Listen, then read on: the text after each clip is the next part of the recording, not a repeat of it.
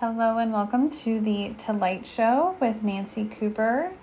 Today's episode is brought to you by the Alchemy Alliance. This is a monthly mentorship program designed to help you call in your highest and greatest self. This includes one to one office hours with me weekly, other courses and classes. It's filled with amazing, amazing, amazing content for those who are interested in getting started on their spiritual journey. All right, if you want more information on that, you can use the link um, that'll be found with this podcast recording. Okay, so let's dive in. Today, I wanted to talk about archetypes. So there's a few different archetypes um, and a few different ways that archetypes are used, okay? So when I created the Witch's Wound workshop, I was guided to the Wounded Witch archetypes, and there were um, six archetypes for the Wounded Witch, meaning how does my witch's wound present itself when I'm in fear or when I'm in a space of feeling threatened. So, this is how the archetype um, came to being and, and how it uh, teaches us, it shows us, because the archetype in that setting allows us to understand where our wounding originated from, how it originated uh, it's also going to give us clarity on what our magic type is. It's going to give us so much clarity on our power center, what our ruling chakra is, all of this different information. And it's all thanks to the way that we behave when we're afraid. Okay, so we learn our archetype and then we're able to go off of that and learn so much about our magical self based off of the archetypal information. Now, I'm not going to go into a ton of stuff with the wounded witch archetypes today because that's not what this podcast is going to be about. But if you would like to take the witch's wound archetype quiz, I will also link that here as well. What I want to talk about today is more of a traditional archetype that women, um, when we fall into this uh, feeling of victimization, that we align with the archetype of the victim. Okay, so obviously, men and women can go into this archetypal energy. The role of victim, though, is a wounded feminine energy. So, just because it's wounded feminine energy does not mean that men cannot also go into that energy, but um, they they'll experience it slightly differently, but it is a wounded feminine energy. So we have to remember that we can't get caught up in these constructs of men and women only have masculine or feminine energy. We have this duality within us of both masculine and feminine energies. Every human being on this planet has this. This is one of the reasons why we incarnate in different genders and different unique expressions because we need the contrast for the expansion. All souls are going to be asexual, right? This is why the angels uh, are asexual, but we construct them in a way that aligns gender, but they they don't have one. They are genderless, just like our souls are genderless gender is a construct that we have created in this plane. Um, creating labels with that and trying to um, kind of create like a quantifiable way of how we physically express our blueprint of our identity and our attraction. It's a very interesting concept to me, but again, not going into that that that's for a whole nother day. So it doesn't matter how we physically express ourselves as a human, what our gender is or what gender we align with. We're all going to have masculine and feminine within us. So, understanding this, we understand too that, for example, victim would be a wounded feminine, and then um, perpetrator would be a wounded masculine energy. So, going into the concept of victim, I want to talk about this because it's really, really important. It has a lot to do with what we talked about last week with the radical accountability. So, when we go into a space of being a victim, we are aligning with the concept that we have no control, that we are not uh, unique, magical beings who are capable of manifesting and creating our reality. The archetype of victim says, I have no control, I have no ability to manifest or create anything and I'm at the mercy of everyone else. So when we step into the victim role, we are immediately surrendering accountability, and it is a massive surrender of power.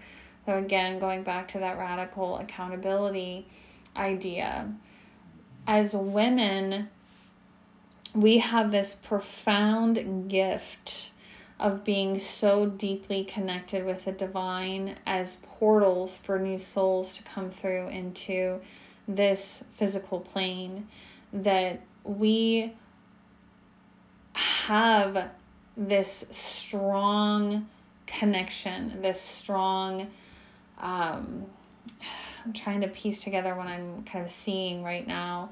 But we have this a strong bond. We have a strong connection with the divine and when we understand and recognize that we are physical extensions of the divine and we are utilized in such a beautiful and profound way through our womb space to be able to convert a soul into a human being, we take that soul and it is able to come through us through that portal into the human form that is growing and developing within our, our womb space. And then that human is born and put into the world, right? So we have this very deep, profound connection.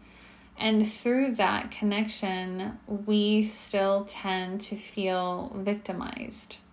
It's a very uh, fascinating concept when we come into this space of true awakening and starting to see through all of the, the false paradigms and, and the patrix um, programs and all of this type of energy.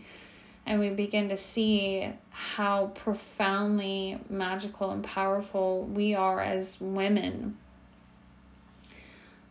the victim archetype is one that is projected onto women through oppression. So it is something that we actually adopt and we stand in agreement with. This is not a, a reality, this is not uh, our true expression. It is something that we have to align with and stand in agreement with after it has been projected onto us. So when we think about our truth and our being, this is very, very different than projected concepts that we have to adopt and create as, our own beliefs and align with them. Okay. So when we go into an energetic space of recognizing and understanding that we are a sovereign being that is an extension of the divine, would we ever consider the divine to be a victim? Because the divine is everything, right? When we come into this energy of recognition that yes, I am Nancy Cooper. I that's who I am. But I'm also a starving child in Ghana.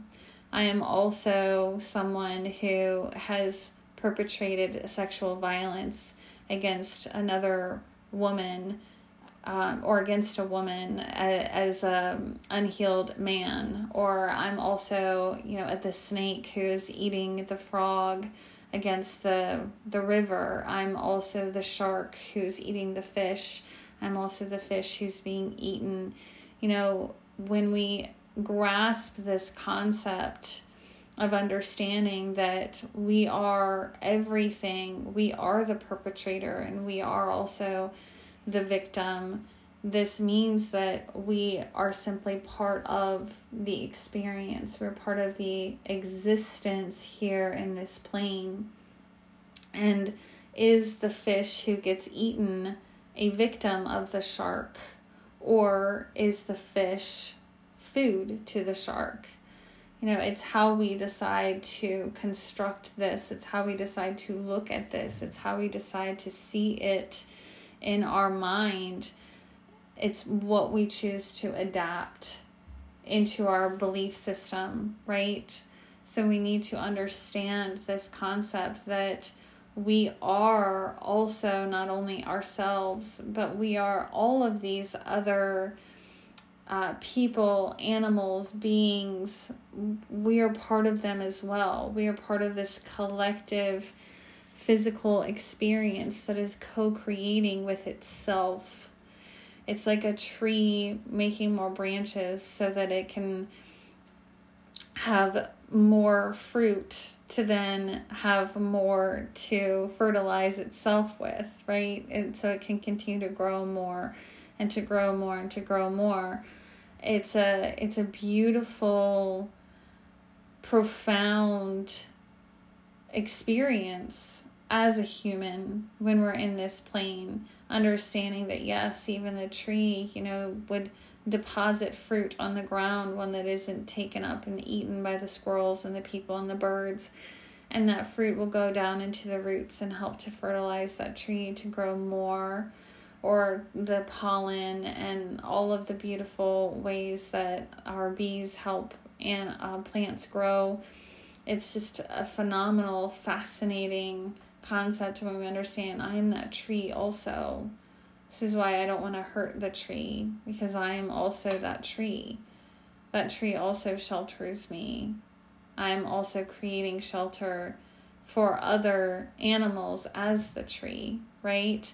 So we are all of these things. We are part of this entire collective cosmos of experience here in this plane but we identify as the one body that we live inside. And this is again understanding that we aren't that body, right?